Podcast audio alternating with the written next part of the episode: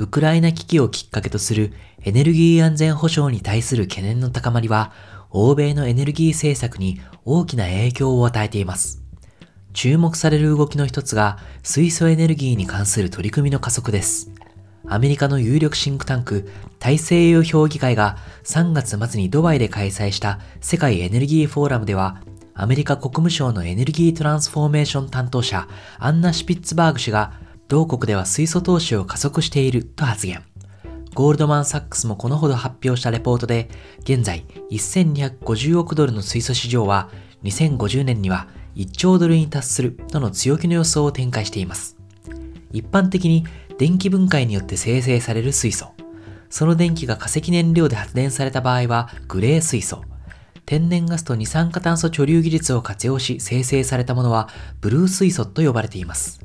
一方、カーボンニュートラルの観点から注目されているのは、再生可能エネルギーによる電気で生成されたグリーン水素です。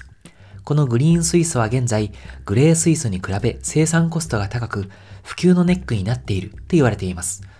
ピーダブリューシー によると、現在グレー水素のコストはいちキログラムあたりいちユーロからにユーロですが、グリーン水素のコストはさんユーロからはちユーロ必要となります。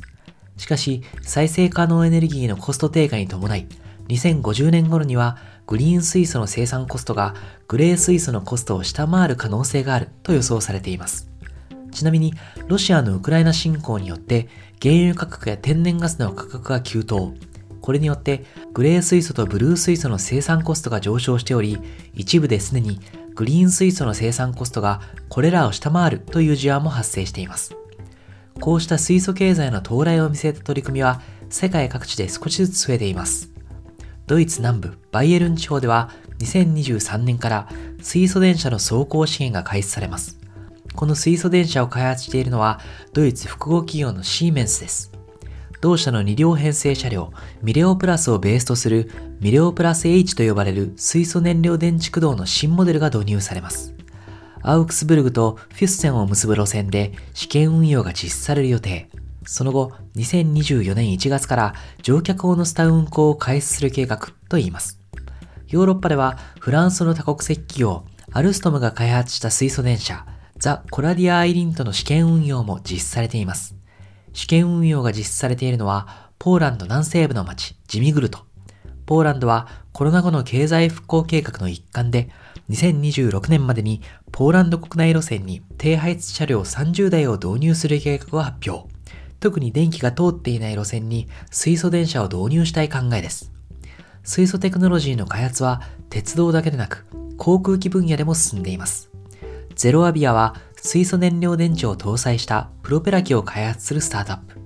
にせんにじゅうねんくがつに初となる飛行実験に成功。その後、ビル・ゲイツのクリーンテクノロジー ブイシー、ブレイクスルーエネルギーベンチャーズ、ロイヤル・ダッチ・シェル傘下の ブイシー、イギリス政府、ブリティッシュ航空、ユナイテッド航空、アマゾンなど多数の大手企業から資金を調達することに成功しています。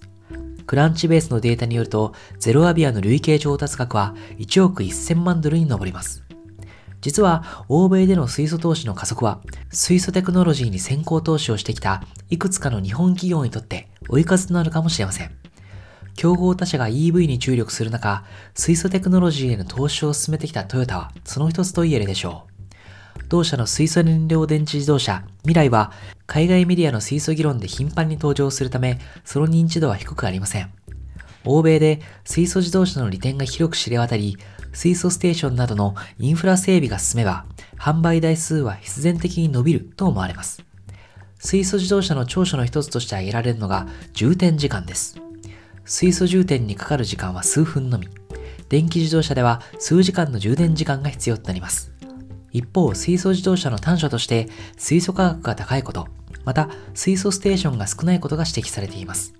しかし、水素の価格については、先ほども紹介したように、地域によってはグリーン水素のコストがグレー、ブルー水素のコストを下回る状況が発生するなど、クリーンな水素を低価格で入手することは不可能ではなくなってきています。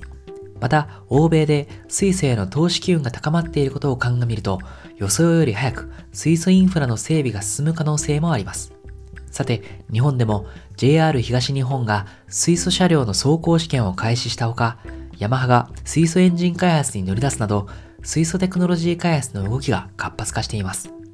世界的なエネルギー安全保障議論を追い風に、国内外の水素投資はどこまで拡大していくのか、今後の動向に注目です。